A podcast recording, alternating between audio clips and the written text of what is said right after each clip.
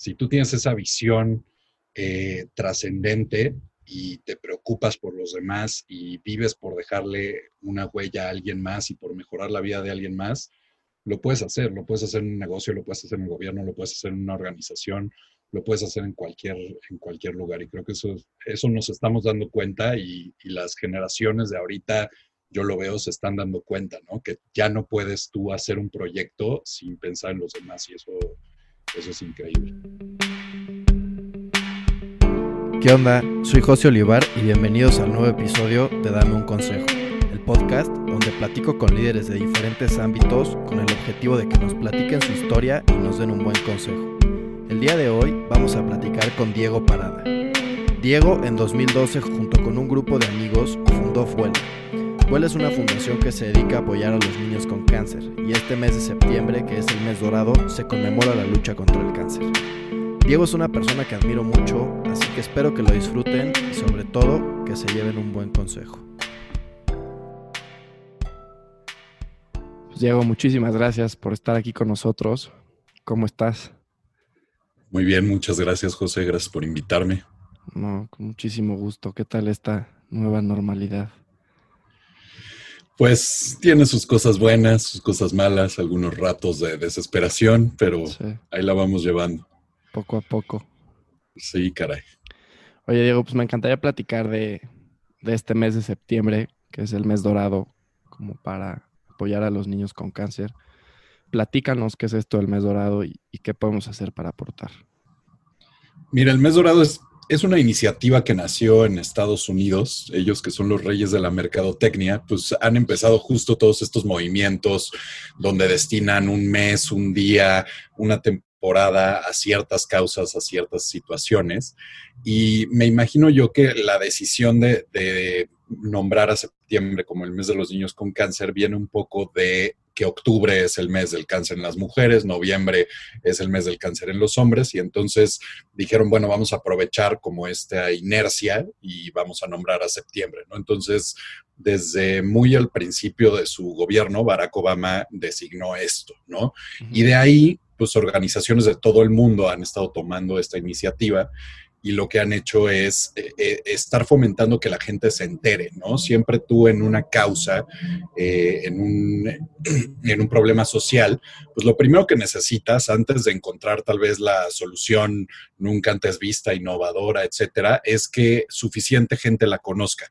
Entre más gente sabe de la causa, sabe del problema, pues obviamente puedes unir más voluntades, puedes tener nuevas iniciativas, puedes hacer todo esto, ¿no? Entonces, pues eh, esto empezó a, a, tener como cierta atracción en Estados Unidos, en España, en Australia, en Sudamérica también, Argentina, etcétera. Y yo lo veía pasar pues en redes sociales, ¿no? Veía que, que iba creciendo y que iba tomando fuerza.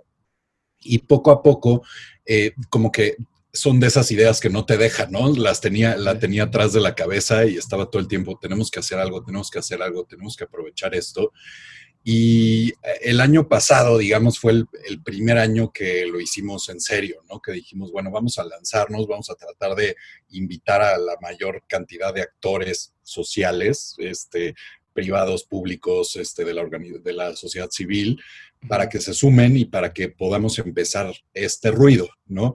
Y entonces, pues decidimos empezar el mes dorado en México. El año pasado nos unimos con otras siete organizaciones que ayudan a niños con cáncer, de las más grandes que hay en, en México.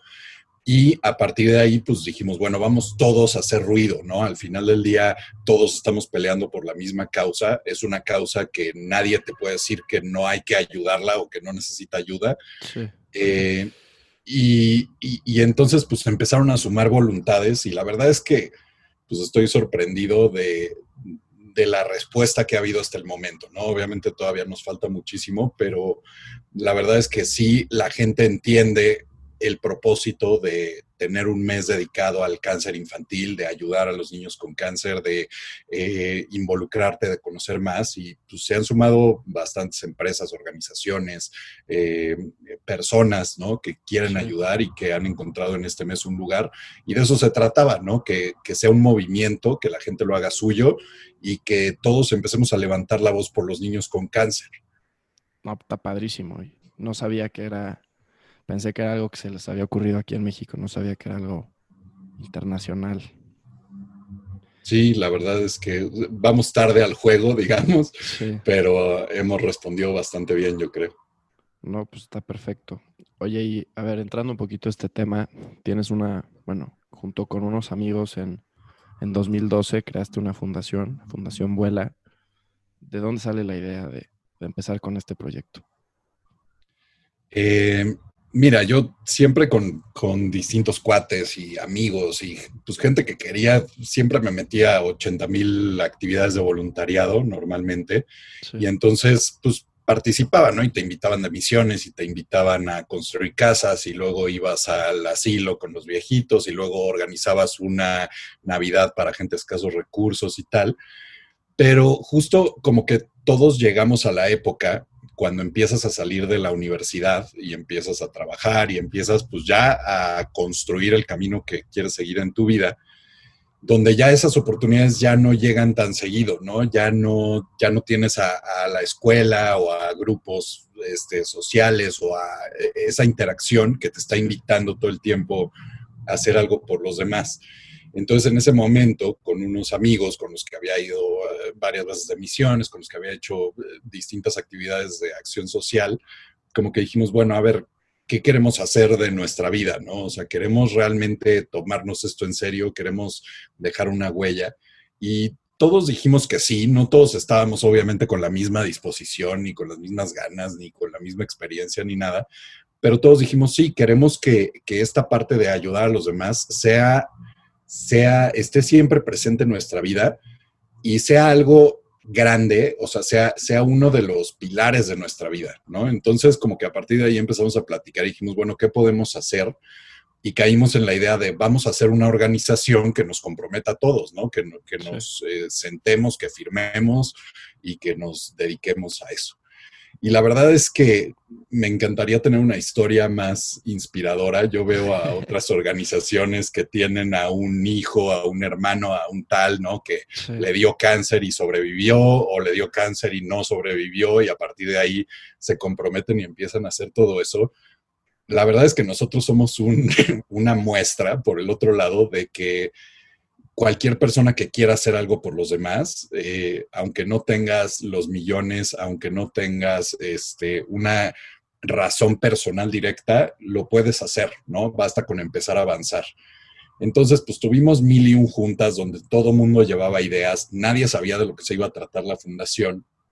Y de tanta plática, pues nos empezamos a aburrir y nos empezamos a hartar. Y hubo un momento donde dijimos, bueno, ya tiramos toalla, ¿no? Hasta aquí llegó esto, fue un buen intento, no le encontramos forma. Y entonces decidimos darle una última oportunidad y nos dividimos como en distintos equipos y dijimos, bueno, vamos a investigar a qué causas, a qué personas, a qué necesidades podemos atender. Y cada quien traiga una propuesta, vamos a revisarlas y vamos a votar todos, ¿no? Entonces llegamos una, dos semanas después a la junta llegan todos y empiezan a proponer, ¿no? Y por un lado uno propone ayudar a los indígenas, otro propone ayudar a la educación, otro propone ayudar, no me acuerdo qué otra causa. Y finalmente llegan dos, dos cuates que dicen, oigan, los niños con cáncer, ¿no? Nos fuimos a dar una vuelta a un albergue de niños con cáncer y no manches lo que pasa, ni lo que viven, ni las necesidades que tienen y tal. Y a la hora de la votación, pues sí hubo los que votaron por los indígenas, sí hubo los que votaron por la educación, pero en donde todos levantamos la mano al mismo tiempo fue los niños con cáncer.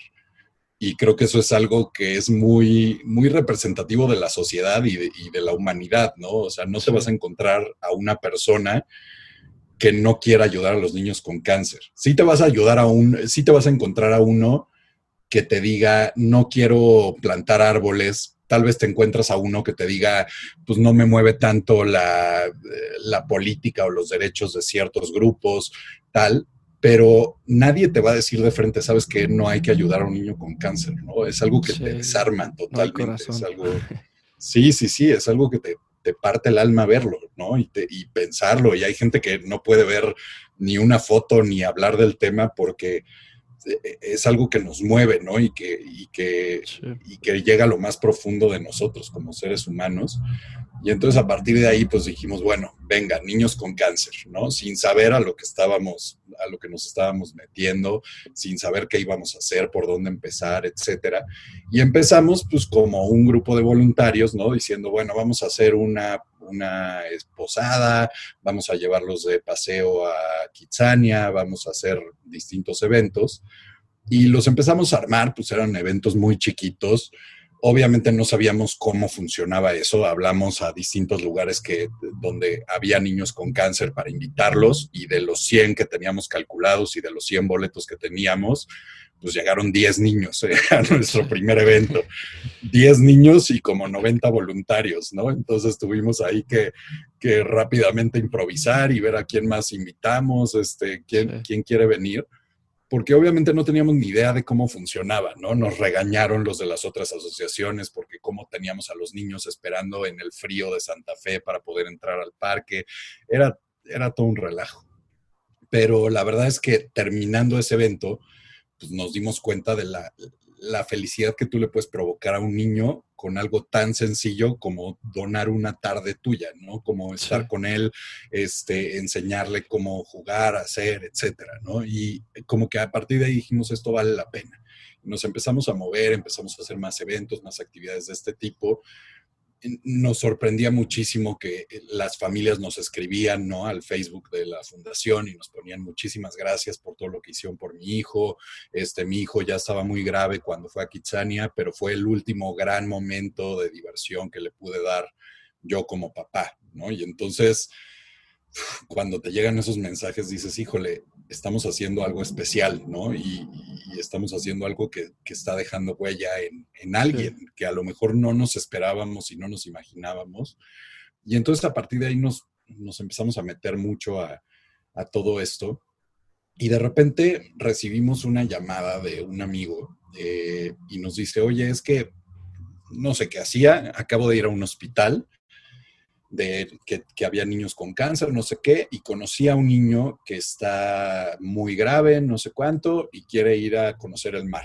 Entonces, ustedes que tienen una fundación de niños con cáncer, llévenlo a conocer el mar, ¿no? Y yo dije, híjole, si supiera que en nuestra fundación somos cinco cuates que no tenemos ni idea de lo que estamos haciendo, ¿no? Pero bueno, ok, pásame el teléfono, tal, le hablo al papá y le digo, hola, ¿cómo está? Hablo con el papá de Alexander ay, sí, mucho gusto, tal. Ah, me dijeron que quiere conocer el mar. Sí, Alexander está muy emocionado porque quiere conocer el mar, tal. Eh, ¿Ustedes nos pueden ayudar? Sí, señor, claro que sí. Este, nosotros nos dedicamos a eso, ¿no? Somos una fundación profesional, ¿cómo cree? ¿No? Entonces, déjeme, déjeme coordinar todo y, me comunico con usted. Y me dice, ah, ok, ¿a qué hora me hablas? Y yo, no, o sea, espéreme tantito, aguánteme una semana, dos semanas para que hagamos bien el viaje y me dice, no, es que Alexander está ahorita internado, le están poniendo medicinas, le están haciendo transfusiones, plaquetas, todo, y cuando salga del hospital, pues se va a sentir bien y va a estar fuerte y nos va a dar permiso el doctor y lo tenemos que llevar, lo tenemos que llevar el sábado. Híjole, pues para esto era martes, ¿no? Pues déjeme, ahorita le marco. Y entonces nos empezamos a mover, empiezo a hablar a las aerolíneas, a ver si nos regalan boletos. Nos dicen que sí, que normalmente regalan boletos. Y les digo, perfecto, quiero cinco boletos para este sábado, para la familia de este niño, tal. Y me dicen, ¿qué crees que el sábado es 21 de diciembre? Es la temporada más alta ah, de, de la aerolínea. Obviamente no podemos regalar boletos en ese momento, los vas a tener que comprar. Y sí, nos metimos a comprarlos y para empezar no había boletos ya para el 21 de diciembre, tres días antes. Y número dos, pues son los boletos, encontramos dos, no encontramos los cinco que queríamos, son los boletos más caros a Acapulco que he visto en mi vida, ocho mil pesos cada boleto, ¿no? Con eso nos podíamos haber ido a, a cualquier lado. Eh, y entonces, bueno, mandamos a Alexander y a su mamá eh, en el avión, nosotros nos vamos en la camioneta, tal. Llegamos, eh, eh, ahí es donde conozco a Alexander, hasta el momento en que llegamos a Acapulco, y empezamos a hablar con él, ¿no? Y le tratas de sacar plática y de emocionarlo y de ser muy amable y tal, ¿no? Y entonces, oye, Alexander, ¿qué me cuentas? Puro silencio. Oye, este, ¿te pudiste asomar por la ventana del avión? Y Alexander callado, recargado en el hombro de su mamá, y la mamá, no, joven, no nos dejaron sentarnos en la ventana ah, ok, este, oye Alexander, ¿y qué quieres comer ahorita que lleguemos? Porque pues hay buffet en el hotel y tal, ¿no? Y la mamá, no, joven, nada más le gusta lo que cocino yo. Y yo, híjole, este, o sea, no, no, he podido ni hablar con el niño porque no me contesta, ¿qué onda? Y la verdad es que yo internamente pensaba de todos los niños que pudimos haber traído a Acapulco a conocer el mar, nos tuvo que tocar el menos carismático, el más introvertido, el más enojón de todos, ¿no? El más caprichoso, tal no puede ser, pero bueno, pues ni modo, ¿no? Y en eso, pues llegamos al hotel, eh, se asoma, ve que su cuarto tiene vista al mar y empieza medio a sonreír y ya le decimos, bueno, vamos para abajo, ¿no? Ponte tu traje de baño, tal. Bajamos al mar y en el momento en que pisa el mar y que siente la marea, ¿no? Que lo empieza como a jalar, se empieza a atacar de risa, pero como no tienes idea, ¿no? Así, y gritaba y, este, y se movía y se agarraba de la mamá y la mamá también se atacaba de risa, porque nunca había experimentado algo así, ¿no? Eso fue, fue increíble para mí y fue increíble para mí no solo el hecho de haberlo llevado a conocer el mar, sino como esa realización de decir, oye, yo estaba viendo todo el tiempo antes de que, de que llegara a pisar el mar, estaba viendo al cáncer y no estaba viendo al niño que está ahí atrás, ¿no? Porque a veces, pues el cáncer se va convirtiendo como en esta coraza, en esta armadura que se ponen, ¿no? Y que van, este, que van desarrollando los niños y que a veces se los va comiendo y que ellos están luchando por seguir siendo el niño que son, la persona que son, eh, y están como en esa tensión todo el tiempo, ¿no? Entonces, a partir de ahí como que me cayó el 20 de cada vez que tú vayas a estar con un niño, cada vez que tú vayas a convivir con él, tienes que tener presente esto, que está el niño en lucha completa con el cáncer y a veces ves al cáncer y a veces ves al niño. Te tienes que esforzar por ver al niño siempre, pero a veces el cáncer se deja ver ahí. Eh, y esa fue como eh, la primera vez que se me cayeron como todas mis expectativas y todo lo que yo creía saber del cáncer y pues ahí nos volvimos amigos de Alexander, lo estuvimos viendo. Cuando regresamos de Acapulco, sus papás nos dijeron muchas gracias porque nunca habíamos visto lo que sería nuestro hijo si no tuviera cáncer. Alexander tenía seis años y creo que llevaba cinco o cuatro años y medio enfermo. Entonces, pues prácticamente los papás no sabían cómo era Alexander sin estar enfermo. Y, y dijeron, híjole, qué maravilla que esto fue verlo como es Él, ¿no? Sin preocuparnos por nada más. Empezamos a, pues, a convivir con ellos, este, les hablábamos, nos invitaron a su primera comunión, etcétera. Y pues Alexander dos meses después se murió, ¿no? Y fue, es como de las experiencias también más fuertes que, he visto en mi vida. La primera vez que llegas a un funeral de estos, donde está toda la familia, donde hay un, este, donde hay un, un ataúd chiquitito, ¿no? Tamaño niño, sí que la familia no tenga eh, suficientes recursos ni siquiera para, para poner una foto decente de su hijo en, el funeral, ¿no? Eh, les conseguimos una tal, y, eso, o sea, el decir, híjole, ¿cómo el cáncer puede hacer esto, no? O sea, es, el peor villano de la historia, el cáncer, ¿no? o sea, es, híjole, si, si, si pudiéramos hacerlo una persona, sería la peor escoria que existiría, ¿no? Cómo se mete con los niños, cómo se mete con, eh, con, los más inocentes, con lo más sagrado, con gente que tiene toda una vida por delante, que no han lastimado a nadie, pues es, lo peor que, existe, ¿no? Y, como que a partir de ahí em, empezamos a meternos más y más en, en todo este tema y nos dimos cuenta que no era suficiente el estar haciendo posadas, o eventos o este tipo de cosas. Sí ayudan mucho, sí los niños se la pasan increíble, se divierten, son felices, conviven con su familia, etcétera, pero ellos están enfermos, no sé, este, 900 días, mil y cacho días, y sí, tú les haces feliz uno y va a ser muy especial, pero ellos están todos los días luchando, ¿no? Entonces a partir de ahí empezamos a meternos a la a, los hospitales y a ver qué podemos hacer, ¿no? Entonces, pues Vuela lo que hace es adoptar, digamos, a un hospital o aliarnos con un hospital, los hospitales públicos en particular, los hospitales que menos recursos tienen, tratamos de enfocarnos en esos. Y a partir de ahí, pues decimos, bueno, vamos a, a atender junto con el hospital y junto con, con las demás fundaciones que tal vez están ahí metidas, a esos niños, ¿no? Entonces, tenemos un registro donde vamos viendo qué van, eh, qué van viviendo los niños, en qué condición están y qué necesitan, ¿no? Como que cuáles gaps tienen durante el tratamiento. Porque lo que pasa cuando tú tienes, eh, cuando te atiende, por ejemplo, el INSABI o lo que era el Seguro Popular, es que pues tú llegas a un hospital que en teoría tiene la especialidad de oncología para niños y tal, pero pues el atender a un niño con cáncer no solamente es que tengas a un doctor, a un oncólogo, sino que tienes que tener 80 mil instalaciones para hacer todo tipo de estudios, todo tipo de procedimientos, etcétera. Y no todos los hospitales cuentan con todo. Entonces, a veces lo que le dicen a una familia es, mire señora, este, lo vamos a atender aquí en este hospital, pero su hijo tiene un tipo de cáncer particular que necesitamos un estudio especializado que solamente lo hacen en un hospital privado. ¿no? Entonces ahí e, entra abuela, porque si se lo dejaran solamente a las familias, pues las familias tienen que conseguir por fuera eh, el estudio.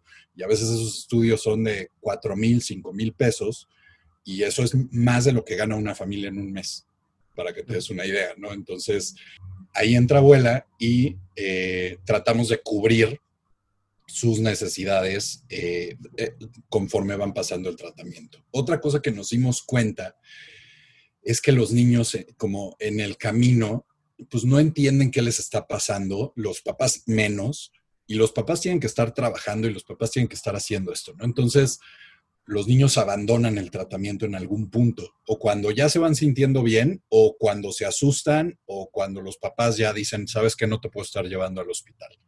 Entonces, en México, más o menos el 24% de los niños deja el tratamiento en algún momento. Y eso, pues nosotros nos dimos cuenta, oye, eso sí lo podemos, eh, sí lo podemos ir cambiando poco a poco, ¿no? ¿Qué se necesita? Pues se necesita que alguien te asegure que te va a estar apoyando ahí en los momentos difíciles y necesitas que alguien te hable de manera sencilla y fácil y te explique cómo es el tratamiento y el camino que vas a, a recorrer en el cáncer, ¿no? Porque imagínate llegar al doctor, tú ser un papá eh, pues de las comunidades de más bajos recursos, ¿no? más vulnerables que hay en México, donde a lo mejor estudiaste hasta primaria o hasta secundaria y de repente te dicen, tiene cáncer y le vamos a inyectar no sé qué y le vamos a poner y te dicen 80 mil términos técnicos, no entiendes, sí, no entiendes qué está pasando, ¿no? No sabes por dónde empezar. Este, y entonces, eh, pues tú llegas con tu hijo que a lo mejor le dolía la cabeza o a lo mejor tenía fiebre y resulta que le ponen la quimioterapia y se le cae el pelo y vomita y adelgaza y tal y dices, híjole, está peor que como lo traje, le están haciendo daño a mi hijo, ¿no? Y eh, pues es, mucha la tentación y nos hemos encontrado papás que dicen, en cuanto nos dejen salir, no volvemos, de que terminan asustados. Entonces nos dimos cuenta que había una necesidad muy importante de eso. Nos empezamos, empezamos a investigar qué hacen en otros países del mundo y vimos una técnica y unas disciplinas que se llaman psicología hospitalaria y, y psicooncología, ¿no? que son técnicas de psicología que pues no son terapias como tal, donde vas y cuentas tu vida y todo eso, sino que son, son procesos mentales y técnicas eh, de comunicación, de educación que tú puedes tener con un paciente y que ayuda a que el paciente entienda qué le está pasando, eh, qué necesita hacer, que pueda tener cierto control, ¿no? Porque si algo te quita el cáncer es el control sobre tu vida, sobre tu cuerpo, sobre lo que haces, etcétera, ¿no? Entonces, a partir de ahí desarrollamos todo un programa con unos personajes que se llaman los Bulpi, que son unos zorritos que eh, eh, tienen pues un chorro de cuentos, guías, unos videos. A cada niño le damos su Bulpi de peluche y lo tiene que estar llevando al hospital y de regreso, etcétera y todos atienden una necesidad, ¿no? Esa necesidad de compañía. Eh, los folletos pues atienden el explicarte a ver qué es la quimio, cuánto tiempo vas a tener que ir a la quimio, si te operan, qué pasa, todo este tipo de cosas. Eh, y eh, pues los cuentos y todo esto atienden la parte emocional, ¿no? El, oye, está bien tener miedo, está bien llorar, está bien desesperarte, está bien este, estar asustado y está bien también querer jugar y está bien eh, verlo como una guerra y como una batalla y como una lucha, pero también está bien si no quieres verlo así y si solamente quieres ser un niño normal, etcétera, ¿no? Entonces, todo eso nos ha ayudado, ya tenemos como un paquete de cosas y de juegos de mesa y de todo que le damos a los niños y eh, pues eso es como, como lo que nos ayuda a que ellos cuenten su historia, ¿no? Como que ellos se meten, son un personaje más y van ahí contando la historia que van viviendo con el cáncer y tienen a su lado a, un amigo, el Bulpi, que los va acompañando y que los va eh, guiando eh, por todo este proceso. Entonces, más o menos, más o menos eso fue lo que hicimos. Pues muchísimas felicidades, la verdad. Está increíble lo, lo que están haciendo. Gracias. Entonces, por lo que entiendo, empezaron un poquito, bueno, con lo de Alexander, fue como experiencias y ahorita ya están un poquito más en el tema médico y, y en todo eso. Sí, seguimos haciendo lo otro porque pues tiene un valor increíble, ¿no? El, el que puedas fomentar este tipo de días y les decimos días extraordinarios en vuela. Pero sí, tenemos este programa que le decimos el programa de acompañamiento integral, porque el cáncer pues es una enfermedad muy larga, muy larga, muy cara, que eh, pone en jaque a todo mundo, ¿no? Al niño que, tiene cáncer, pero también a sus papás que dicen, híjole, ¿cómo le voy a hacer? ¿De dónde saco dinero? ¿Cómo llevo a mi hijo? ¿Qué, qué va a pasar?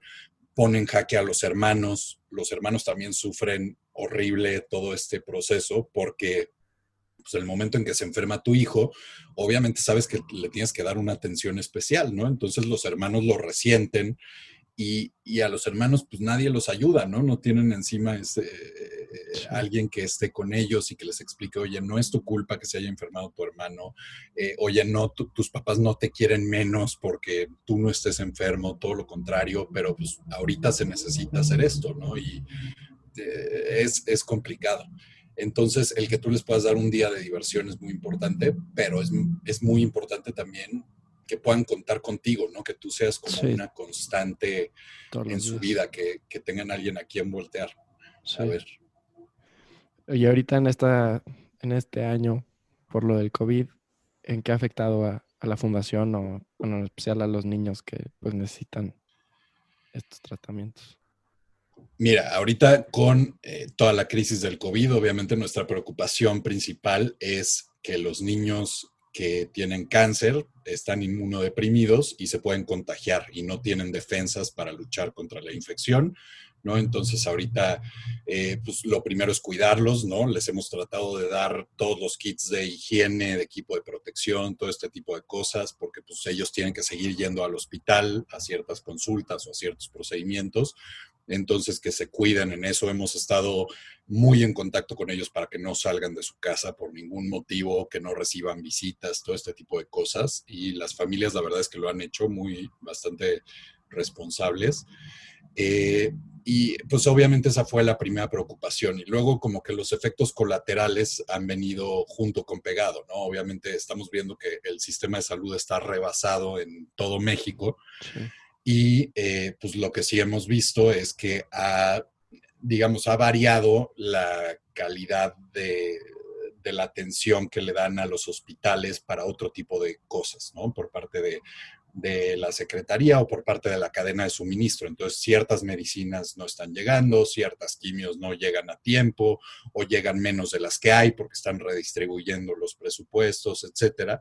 Entonces, pues desde marzo nosotros nos hemos estado enfocando mucho en eso, ¿no? En decir, a ver, ¿cómo, cómo le hacemos para que esto no vaya a afectar por lo menos a los niños que atendemos nosotros, ¿no? Y gracias a Dios, pues hemos estado invitando a gente a que done, a que se involucre, a que esté ahí, hemos estado buscando proveedores por todos lados porque también eh, los proveedores pues están saturados y rebasados y todo este tipo de cosas y les hemos podido cubrir eh, todo este tipo de, necesidades al hospital directamente. Yo tuve una llamada con, algunos doctores, ¿no? Y, y, la verdad es que los oí preocupados porque me decían en el Zoom que tuvimos, oye, es que este, pues resulta que de los 30 niños que necesitan X tipo de quimio, pues solamente tengo 5 dosis, ¿no? Entonces, para los otros 25, pues tengo que escoger a los 5 más graves eh, y ponerles a esos 5 y esperar a ver si a los otros 25 llega en algún momento, ¿no? Entonces, a partir de ese momento yo dije, no, no podemos permitir eso, ¿no? O sea, no podemos dejar, a mí no me gustaría que mi hijo fuera el escogido para, para que no le tocara su quimio ese mes. Eh, y entonces, pues a partir de ahí hemos estado trabajando justo para que no les falte y creo que gracias a, Dios ya que hemos encontrado mucha gente muy generosa, ya que los proveedores se han movido y nos han hecho descuentos y tal, eh, pues hemos podido estarles dando las quimios que necesitan, los estudios, todo este tipo de cosas. Oye, platícame ahorita aprovechando el momento, ¿cómo, cómo puedo ayudar? ¿Cómo puedo aportar? ¿Qué puedo hacer? Mira, hay, hay muchas maneras. Eh, siempre tratamos de, pues de que cada quien proponga lo que puede, porque siempre cuando tú quieres ayudar, pues tú tienes una idea, tú tienes un presupuesto, tú, tú sabes hasta dónde y tú sabes qué puedes hacer, ¿no? No, no te lo puedo decir yo. Entonces, hemos estado trabajando mucho en Vuela los últimos años para que la gente pueda hacer lo que quiera, ¿no? Con tal de ayudar. Es decir, tenemos desde chavos de prepa, de, último año de prepa, que por ejemplo ahorita con todo el COVID dieron clases particulares por Zoom y asesorías, las cobraron y todo lo que cobraron lo donaron a abuela, ¿no? Y fueron como 15 mil pesos o 20 mil pesos, que la verdad es que fue, fue, es una buena cantidad. Eh, tenemos empresas que igual han hecho distintas colectas o que tienen presupuesto para responsabilidad social o que hacen una venta de empleados o que hacen este tipo de cosas y también pueden donar.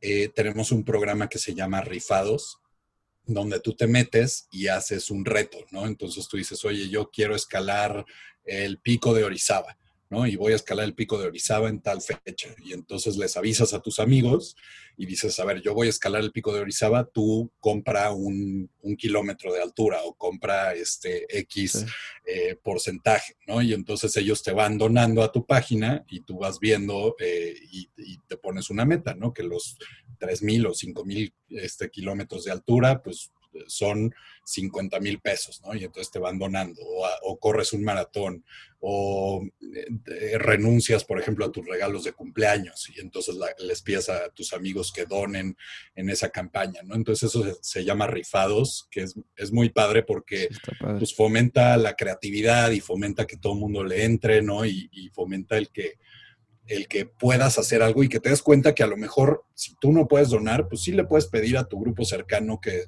se comprometa, ¿no? Y que a lo mejor done 200, 500, mil pesos, lo que quiera. Tenemos otro programa que se llama Alas, que es una suscripción, ¿no? Un poco la idea nace de, del mundo en el que vivimos. El otro día bajé un programa en la computadora y yo dije, bueno, pues aquí compro el programa, lo bajo y ya lo puedo empezar a usar. No, pues resulta que lo que pagas es la licencia cada mes y si dejas de pagar la licencia, ya no puedes usar el programa. Y así vivimos todo el tiempo, ¿no? Pagamos Netflix, pagamos Spotify, pagamos eh, la nube, este, 80 mil suscripciones. Y entonces, pues un poco lo que queremos con Alas es que la gente diga, bueno, voy a pagar una suscripción pero eh, esa suscripción no me va a beneficiar a mí, ¿no? Va a beneficiar a un niño. Y además es una suscripción que tú puedes decidir de cuánto es. Pueden ser 100 pesos al mes, pueden ser 300 pesos al mes. Tú decides, tú la das de alta en la página de Vuela, vuela.org, y tú la cancelas cuando quieras también, o la puedes ir cambiando la cantidad según lo que puedas y así. Y eso es muy bueno para cualquier organización, para Vuela incluida, porque lo que te ayuda es a saber, oye, yo ya tengo a, no sé, a mil personas, dos mil personas que están donando cada mes y ya sé que cada mes puedo contar con esta cantidad de dinero para eh, operar mis programas, ¿no? No estoy esperando a que llegue un donativo o a ver si aparece o a ver si cae o a ver si hace. Y eh, ese, es, Alas, ¿no? Que es también una iniciativa muy padre. También lo que hemos buscado un poco es que ciertas marcas y ciertas empresas que, han trabajado con Vuela, pues a manera de agradecimiento les den ciertos beneficios a los suscriptores de Alas, ¿no? Entonces tú por hacer tu donativo cada mes, pues puedes tener descuentos en ciertas marcas de ropa, en ciertos restaurantes, etcétera, ¿no? Que también, pues no es la razón por la que donas, ¿no? Pero es nuestra manera de agradecerles ese compromiso. Eh, y finalmente, por ejemplo, en el mes dorado tenemos una iniciativa que se llama Marcas Doradas, que es pues para cualquier empresa de consumo, ¿no? Donde tú dices, oye, yo vendo galletas, yo tengo un restaurante, yo tengo una marca de ropa, yo tengo este tipo de cosas, pues voy a destinar un porcentaje de mis ventas o voy a hacer una dinámica para que X porcentaje durante septiembre se vaya a ayudar a los niños con cáncer. Y la verdad es que hemos tenido buena respuesta y lo que es increíble es que hemos tenido respuesta pues, de empresas bastante grandes que, le están entrando, ¿no? Y, que las puedes ver en los supermercados y así. Y también empresas muy, muy chiquitas, ¿no? O sea, gente que a lo mejor tiene su pastelería o su restaurante. Eh, estas pymes que a veces no hacen grandes estrategias de responsabilidad social, pues dicen, oye, lo que sí puedo hacer es, es destinar un porcentaje de, de lo que venda en este mes y no me cuesta nada y estoy ahí y, ayudo y creo que eso es lo importante, ¿no? Que si tú quieres ayudar, pues te des cuenta que hay mil y un maneras, no, no tienes que pensar en el donativo millonario, etcétera, porque a veces eso hace que, que no hagas nada, ¿no? Como que te frenes. Y me da mucha risa y siempre lo platico porque mucha gente que por X o Y me da un donativo para abuela, todos me escriben y me ponen, no importa la cantidad, ¿eh? gente que ha dado desde 100 pesos hasta 1000 pesos, hasta 10 mil pesos, te escriben y te ponen, híjole, este, pues sé que no es mucho, pero te, quiero dar este donativo. Y yo digo, híjole, es que no tienes que dar nada. El hecho de que lo estés dando ya es increíble y ya ayuda y ya le está dando un respiro a una familia que tiene un niño con cáncer, ¿no? Entonces, pues eso es, eso es increíble y creo que tenemos que quitarnos de la cabeza estos, estos pretextos o esta, este pensamiento de, híjole, es que hay un donativo muy chico. No hay un donativo chico, ¿no? Lo importante es, es que se haga y que nos movamos todos para, sí, para todo conseguir. Pues no hay excusa, ¿no? Hay diferentes maneras en las que se puede apoyar a la fundación y cada quien lo puede hacer a, a su manera. Justo. Oye, pues te voy a cambiar el tema un poquito. Eh, en este año empezaste un blog, un blog, de, pues platícanos de qué trata. Pues mira, la verdad es que eh, siempre he sido como del perfil creativo y me gusta mucho todo lo que tiene que ver con creatividad, ¿no? Hacer videos, este, eh, escribir, leer, lo que quieras, diseñar, dibujar, todo este tipo de cosas. Entonces, siempre tengo que tener un outlet para esto. Y hace años justo tenía un blog donde escribía y donde, pues eh, dije, bueno, mira, si escribo para mí, llevo mi diario y reflexiono y hago notas, pues si me gusta tanto, chance alguien lo encuentra en internet y le sirve y le gusta y puede encontrar ahí tips o puede ver una reseña de una película que no sabía que estaba disponible en Netflix tal y empecé a escribir y luego lo dejé, ¿no? Porque pues obviamente el trabajo, el tiempo te come. Y ahorita en la pandemia dije, bueno, pues para tener un poco de sanidad mental creo que es importante retomar ciertos hábitos y ciertas cosas. Y pues es, es una página que se llama y la vida sigue.com y escribo ahí de distintos temas, ¿no? Desde lo que te digo, reseñas de libros que he leído, películas que he visto, documentales, eh, la situación actual, ¿no? Eh, cómo veo cierta óptica, a veces hago poemas, a veces hago cuentos, de todo un poco, es como una salida creativa y pues ahí dos, tres amigos me han dicho que les gusta, que está interesante. Sí, está padre. La, la verdad es que es un, es un buen ejercicio diario eh, hacerlo público o privado, ¿no? Pero la verdad es que sentarte a escribir y poner como lo que piensas y lo que traes en la cabeza en, un papel te ayuda muchísimo a tener claridad de ideas, ¿no? Y de visión. Sí. Oye, pues, ¿qué hábitos crees que han sido clave para el éxito que has tenido en tu carrera, aparte de escribir? Ah, ¿Qué hábitos? Pues no sé si se considera un hábito, pero creo que soy, y te lo pueden decir todos los de la fundación, soy extremadamente terco, ¿no? O sea, como que, mira, cuando, cuando estábamos empezando Vuela, me acuerdo que fui a hablar con, con Fernando Landeros del Teletón Y una cosa que me dijo fue, eh, yo creo que me recibió diciendo, bueno, este cuate tiene una buena idea, quién sabe si, si se vaya a volver realidad, ¿no? Como que no me lo dijo, pero sentí que esa era su, su visión. Seguramente 80 mil personas lo van a ver para preguntarle qué consejo les da para una fundación. Y algo que se me quedó grabadísimo fue que me dijo, mira, la verdad es que uno, pues tienes que tener tatuado hasta el tuétano de los huesos la causa por la que tú vas a luchar y por lo que te vas a esforzar y tal. Y dos, tú tienes que saber que es un compromiso que estás tomando y que ese compromiso es de por vida, ¿no? No es un ratito, no es para tu tiempo libre, etcétera. Y él ponía el ejemplo. Yo cuando abro un CRIT o cuando abro un hospital o un centro de atención o lo que sea, pues lo que digo es sobre mi cadáver se cierra, ¿no? O sea, si ya empezó, pues se tiene que quedar y, tiene que estar ahí. Y me llamó mucho la atención eso. Y como que cuando empezamos a trabajar en, la fundación, pues sí lo, tienes presente y obviamente quieres que dure, pero te cae el 20 de que tiene que durar en el momento en que te das cuenta cómo te ve la gente, ¿no? Cómo te ve una familia, cómo te ve un niño, cuando ellos sí, sí te están viendo como una esperanza, sí te están viendo como alguien que les va a llegar a resolver un problema. Entonces ahí te lo tienes que tomar en serio y decir, híjole, de mí depende que esta familia siga con su tratamiento. Ellos a lo mejor creen más en mí que yo mismo, ¿no? Sí. Eh, y entonces, pues en ese sentido te tienes que volver muy terco y decir, a ver, si tenemos un proyecto y si ya lo analizamos y ya dijimos va y lo votamos, pues se vuelve realidad. Y se tiene que volver realidad siendo un éxito, ¿no? Eh, eh, digamos que a veces me gusta mucho la visión de decir que el fracaso y que esto y tal, tal vez en un negocio te puedes dar más el lujo, por decirlo de cierta manera, de fracasar ¿no? En un proyecto de estos sociales, el que tú fracases, pues sí se va a llevar entre las patas eh, la necesidad de alguien, ¿no? Entonces es, hay que tener muchísimo más cuidado.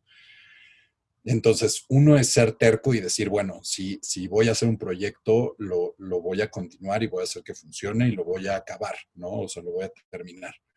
Dos es eh, qué hábitos tenemos tengo una regla que leí en algún libro, no me acuerdo ni siquiera cuál, pero se me quedó muy grabada, que es la School Bus Rule.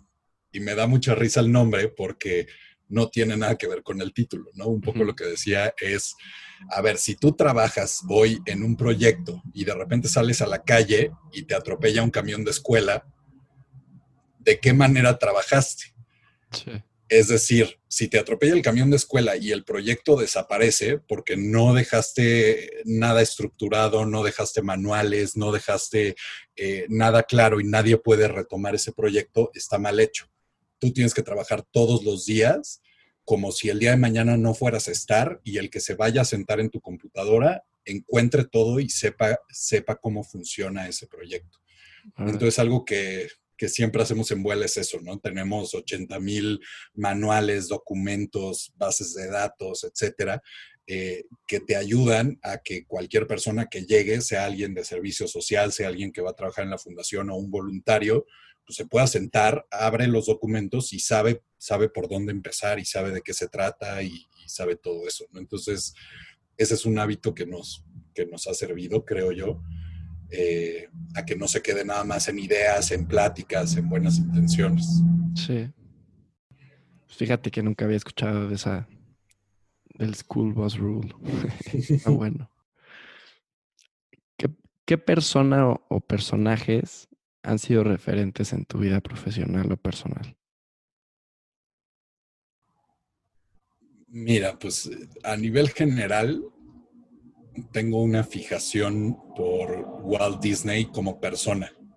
O sea, siempre he sido fan de Disney, la empresa, las películas, los parques, lo que quieras, ¿no? Pero creo que eh, todo eso como que cambió en el momento en que me enteré que Walt Disney era una persona y era una persona real que tenía esas ideas y que luchó y que construyó su empresa sin tener un solo centavo eh, y que y que pudo imaginar un mundo que nadie más se había imaginado, ¿no? Y que lo llevó a la realidad y que todo el mundo le decían que estaba loco cuando quería hacer un largometraje de caricatura y todo el mundo le decía que estaba loco cuando quería crear un parque de diversiones. Eh, o sea, nadie entendía lo que estaba haciendo y fue capaz de, de, de cambiar todo eso en el mundo y de y de ayudar a generaciones y generaciones de personas a ver el mundo de otra manera, ¿no? Entonces, eh, pues cada vez que leo más de él me apasiona más. También era todo un visionario y un futurista, ¿no? Toda la visión de, que tenía de cómo tenía que ser el futuro, cómo las empresas pues prácticamente podían hacer un futuro que fuera limpio, que fuera próspero para todos, que eh, todo el mundo fuera feliz, que tuvieran una calidad de vida superior, que podíamos llegar a Marte, que podíamos hacer X y Y cosas. Y él lo hizo en los 60, en los 50, 60. Se me hace increíble, ¿no? Entonces, él para mí ha sido un, un gran referente. Otro referente fue mi abuelo. Mi abuelo llegó, era español y llegó de España pues, por la guerra civil, estuvo en campos de concentración, todo este tipo de cosas. Y llega a México igual sin nada y pudo construir eh, una familia, una fábrica, este, y pues él, él para mí es un, gran, gran ejemplo a seguir, ¿no? Este, Porque a veces creemos que para empezar un negocio, para empezar una idea, pues necesitas tener ahí los millones, necesitas tener los socios, necesitas hacer tal cosa. Y la verdad es que lo que necesitas es tener el impulso, ¿no? La dedicación, eh, las ganas y la capacidad de, de trabajo para, para conseguirlo.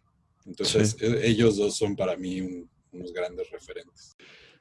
Pues Diego, ya para terminar, si estuvieras enfrente de un joven que quiere seguir tus pasos y dedicarse a lo mismo que tú, ¿qué le dirías?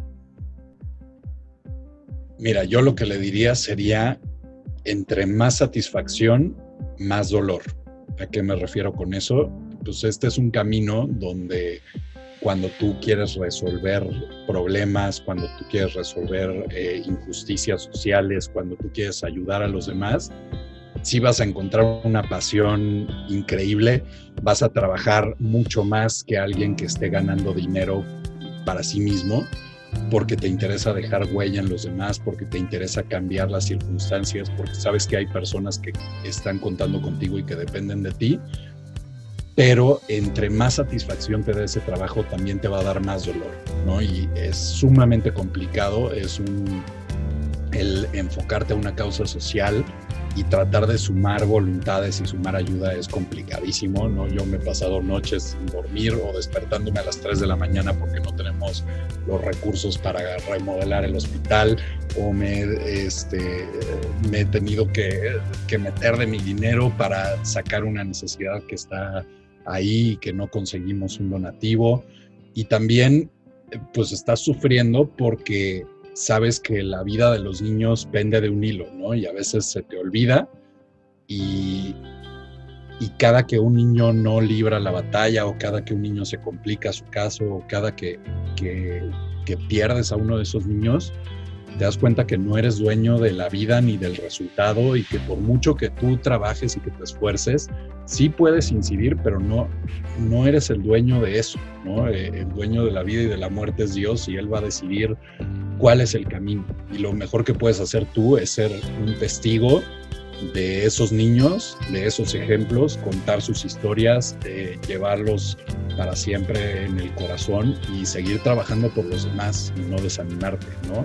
Es un, es un camino súper difícil eh, donde la mayoría de la gente te va a decir estás loco, te va a ver como un fracasado, ¿no? Mientras en las reuniones de generación todos los demás te van a decir yo tengo mi negocio, yo hago esto y tú platicas yo tengo mi fundación sí te van a decir felicidades, pero internamente te van a decir, mm, bueno, pues este, suerte, suerte con eso, ¿no? Entonces, eh, hay muchísimas dificultades, pero si tú estás realmente convencido de lo que quieres hacer, de la causa y de que es una misión en tu vida, más que una pasión o más que un negocio, lo vas a hacer y vale toda la pena del mundo.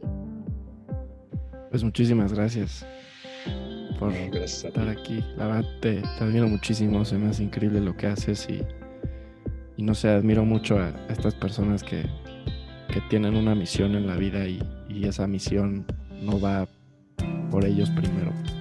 O sea, están viendo por, por los demás antes de, de buscar, como dices tú, tener su negocio, su empresa. Sí, claro, pero sabes que yo creo que eso lo podemos hacer todos, sea en su negocio, sea en su empresa. Si tú tienes esa visión eh, trascendente y te preocupas por los demás y vives por dejarle una huella a alguien más y por mejorar la vida de alguien más, lo puedes hacer, lo puedes hacer en un negocio, lo puedes hacer en un gobierno, lo puedes hacer en una organización, lo puedes hacer en cualquier, en cualquier lugar. Y creo que eso, eso nos estamos dando cuenta y, las generaciones de ahorita, yo lo veo, se están dando cuenta, ¿no? Que ya no puedes Sí. tú hacer un proyecto sin pensar en los demás y eso, eso es increíble. Gracias, José. También soy, soy fan del podcast. Qué bien. Me da mucho gusto que me hayas invitado. No, con mucho gusto. Y, y pues cuenta con nosotros en lo que podamos aportar para la, la fundación y todo lo que los proyectos que tiene. Claro que sí, muchas gracias. Espero que lo hayan disfrutado y sobre todo que se hayan llevado un buen consejo. Visiten vuela.org y apoyemos a los niños con cáncer en este mes. Muchísimas gracias.